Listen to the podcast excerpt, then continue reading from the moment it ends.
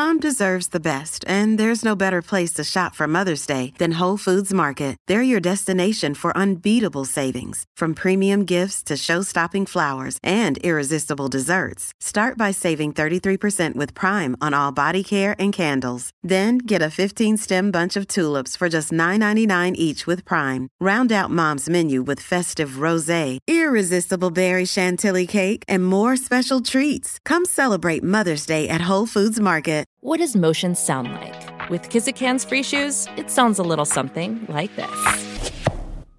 Experience the magic of motion. Get a free pair of socks with your first order at kizik.com/socks. Hello, I'm Scott Soshnick. I'm Eben Novy Williams, and this is the Sporticast.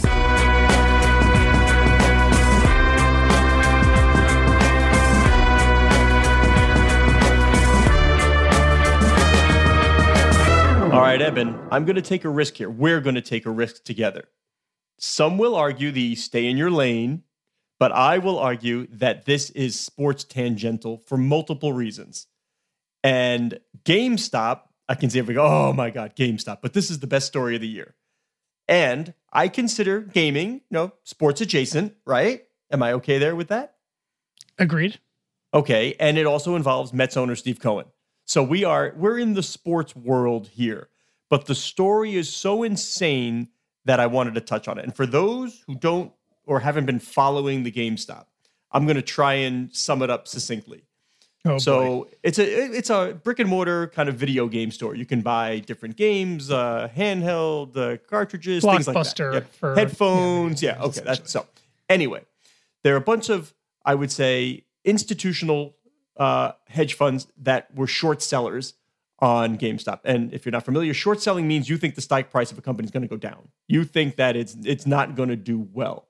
Well, in the face of Melvin Capital and Citron short selling uh, GameStop, uh, some folks on Reddit in a stock thread were they pretty much conspired to thwart that effort by telling everybody to buy the stock. Let's pump up the stock price. And my lord, this is like more than pump up. This is a rocket ship. It's a at the time of recording, it is a straight line up through the roof.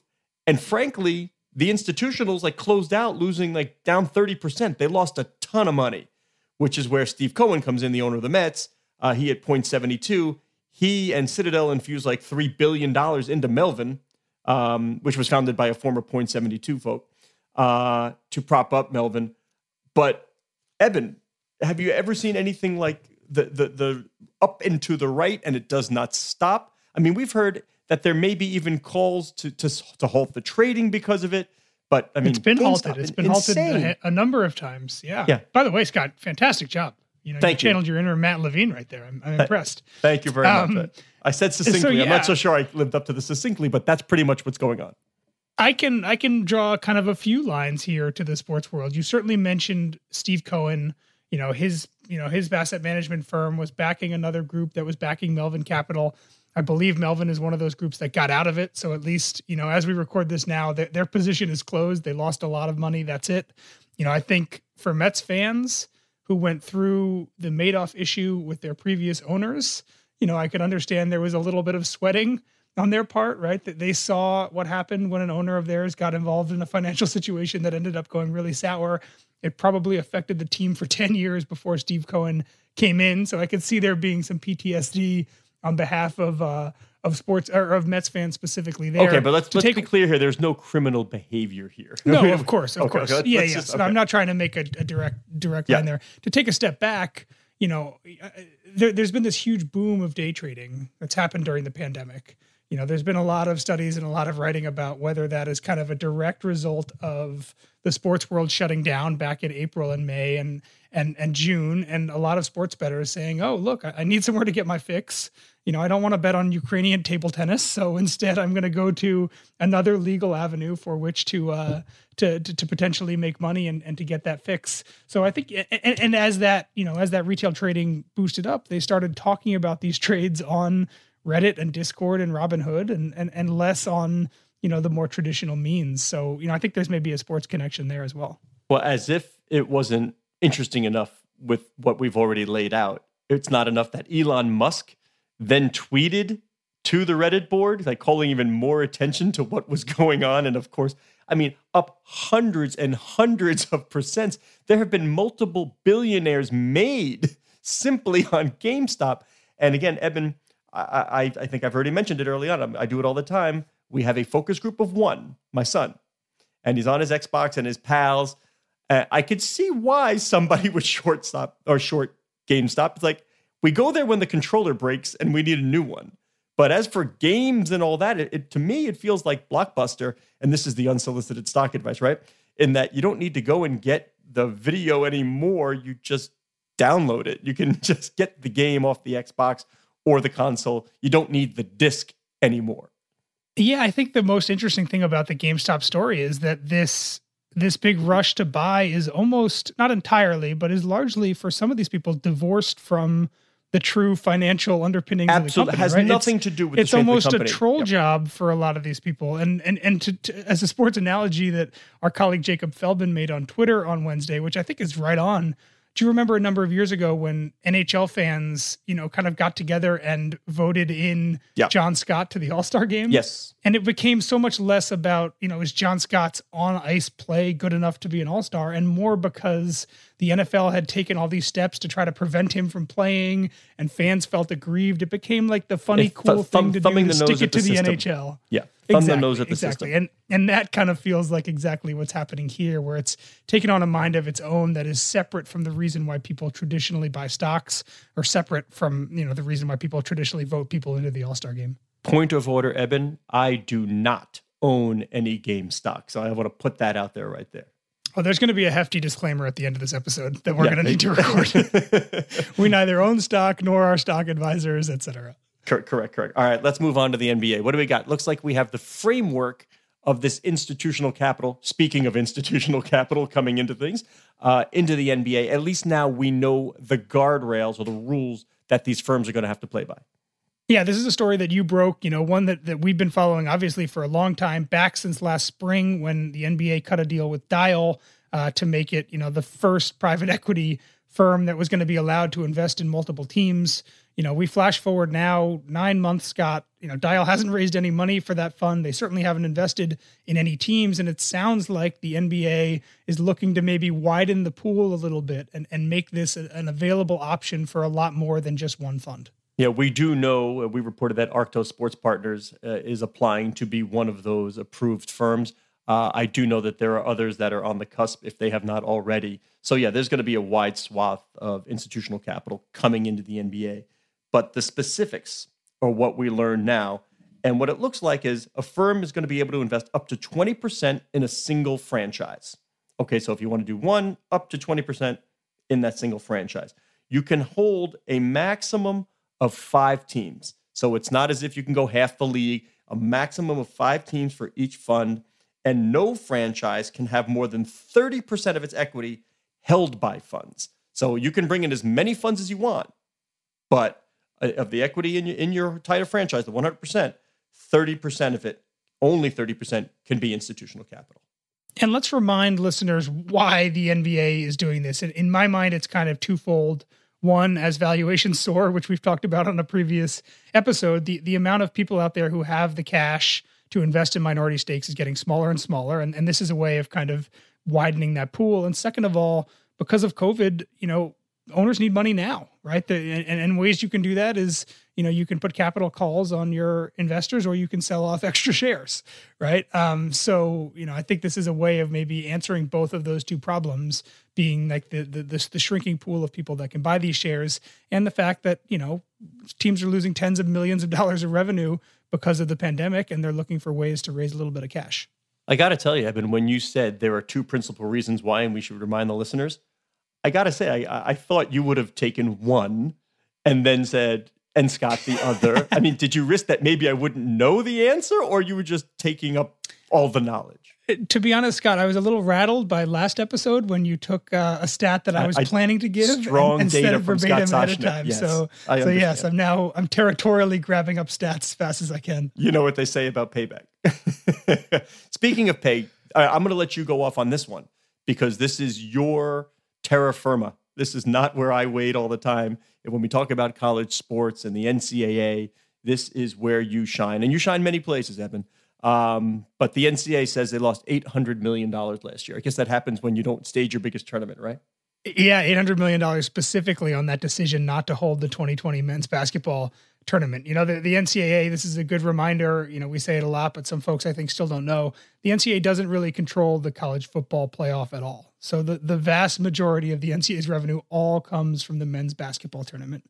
And the biggest chunk well, tell people about football. It just I mean, we're here, we're here, we're now, you know, ESPN yeah. and Disney owns a lot. Tell people how it works. Yeah, so the, the, the college football playoff, you know, as of a number of years ago, kind of back when the when the BCS first launched, the NCAA more or less lost control of that, right? So it is a it is a bowl system that is comprised of nonprofits and and other private interests. The college football playoff, which obviously runs, you know, the biggest New Year's Six games, and then the uh, and then the playoff itself. You know, that is money. You know, ESPN has a huge, you know, seven billion dollar twelve year deal with them. That is not money that the NCAA directly sees at all. The NCAA controls the FCS college football championship, the smaller division college football championships, and all the other championships. But football itself, the biggest one, the money juggernaut, is not one that the NCAA controls. So, so if the, the if the NCAA sheet, was a conference, I'm going to make an analogy here. If the NCAA was a conference, yeah. it would be the Big East. Heavy on the, the one that doesn't do the football. not so much on yeah, the football, right? I like that. I like that. But yes, going back to what we learned this week, the NCAA filed its, you know, f- fiscal year 2020 uh, audited statements, and we found out exactly how big a deal it was to lose that big bell cow. And as you said, they lost $800 million by canceling it. They had a $270 million loss of, of, of revenue insurance policy. So that helped offset some of the losses. They also took out a $125 million loan from PMC, which is one that they need to, PNC Bank, that they need to pay back uh, in the next couple months. Um, but on the whole, you know, a, a, pretty big hit for the NCAA. And we should mention, you know, when we say the NCAA lost this money, that is largely money that the schools lost. The NCAA yeah, redistributes the NCAA distributes a large, to the schools. large chunk of its revenue. So, you know, this is money that that schools did not get for, you know, distributions related to that tournament, and that will affect, you know, everyone both large and small, but especially the small schools. A question that I know you will not have the answer to, but rather one we can go to our usual witty banter. If you are going to have the insurance, and I understand risk mitigation, is there a reason why you do it for maybe a fifth of the value of what you would have lost? That doesn't seem to add up for me. Yeah, it's it's a really good question, and you know I could think of a few potential answers. You're right; I don't have the actual answer. I could see a world where the NCAA decided we're going to pay this much in premium, and we're going to buy as much coverage as that's as someone is willing to give us for this much in premium.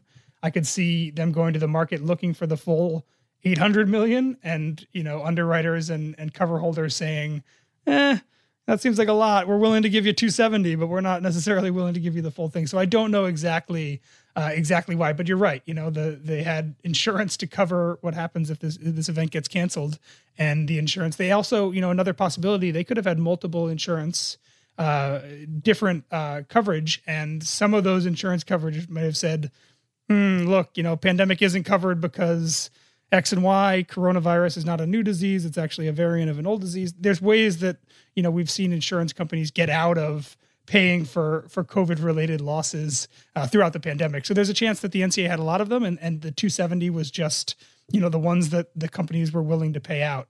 Uh, but you're right; it doesn't fully cover you know the the massive losses that the that the NCAA saw, and it shows you know we're we're a few months, two months away from the start of the 2021 tournament. Scott, the NCAA has said they're going to hold it all in Indiana. They're bending over backwards seven negative tests you need to enter the bubble they're bending over backwards, and this shows why because the financial ramifications for the NCAA and its members for not getting this event off as a TV property is pretty huge.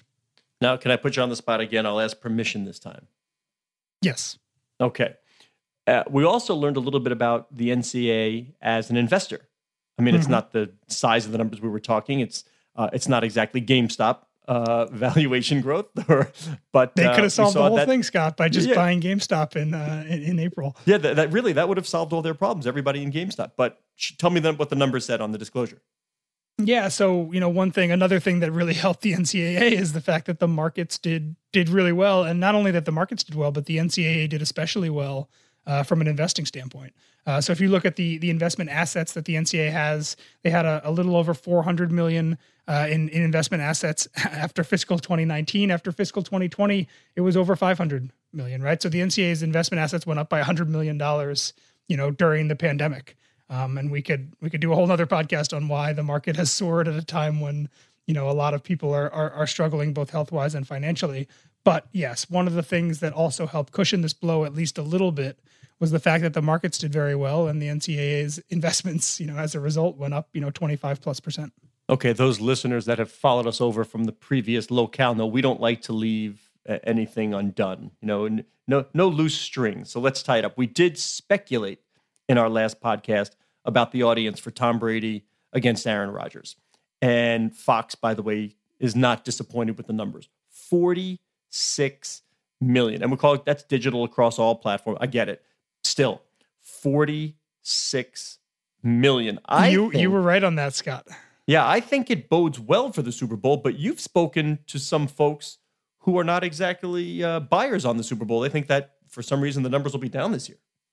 Yeah, I spoke to Joe Brusuelas, who's a sports economist, who you know gave me a little bit of a tempered expectation. You know, his argument was that you know that we've seen, and, and he's right in some ways across other sports. You know, that the, there's evidence out there that at, at this during this pandemic, people may be focused on other things, and as a result, live sports, even big ones, kind of get pushed to the back burner. The reverse argument, uh, I'll let you give because I, I think you hold it, and I think it also makes total sense about you know people being stuck inside. Yeah, and well, this is my evidence. We have 46 for this. This is just isn't hardcore football fans that tuned in. This has to be some sort of casual sports fans to get an NFC title game at 46 million. I, I can easily see more than double this audience, which is what I'm expecting 100 plus million to, to watch this game. People are stuck at home. This is a distraction. Nobody wants to miss out on the water cooler conversation, even if the water cooler these days is a Zoom call. Uh, people are still going to be talking about it. Uh, Chill, uh, Bills and Chiefs did 42 million. That's mm-hmm. still pretty good. Not Doesn't bad in its own right. I know you. Yeah. I know you have Mahomes and an upstart team, but that ain't Brady and Rodgers. So, did um, yeah, you're looking now. Mahomes, the MVP, maybe most popular young player in the league, against Tom Brady, the most popular old player in the league. Um, the, to me, I don't know, hundred and what, hundred and five to ten million. I am I going too high?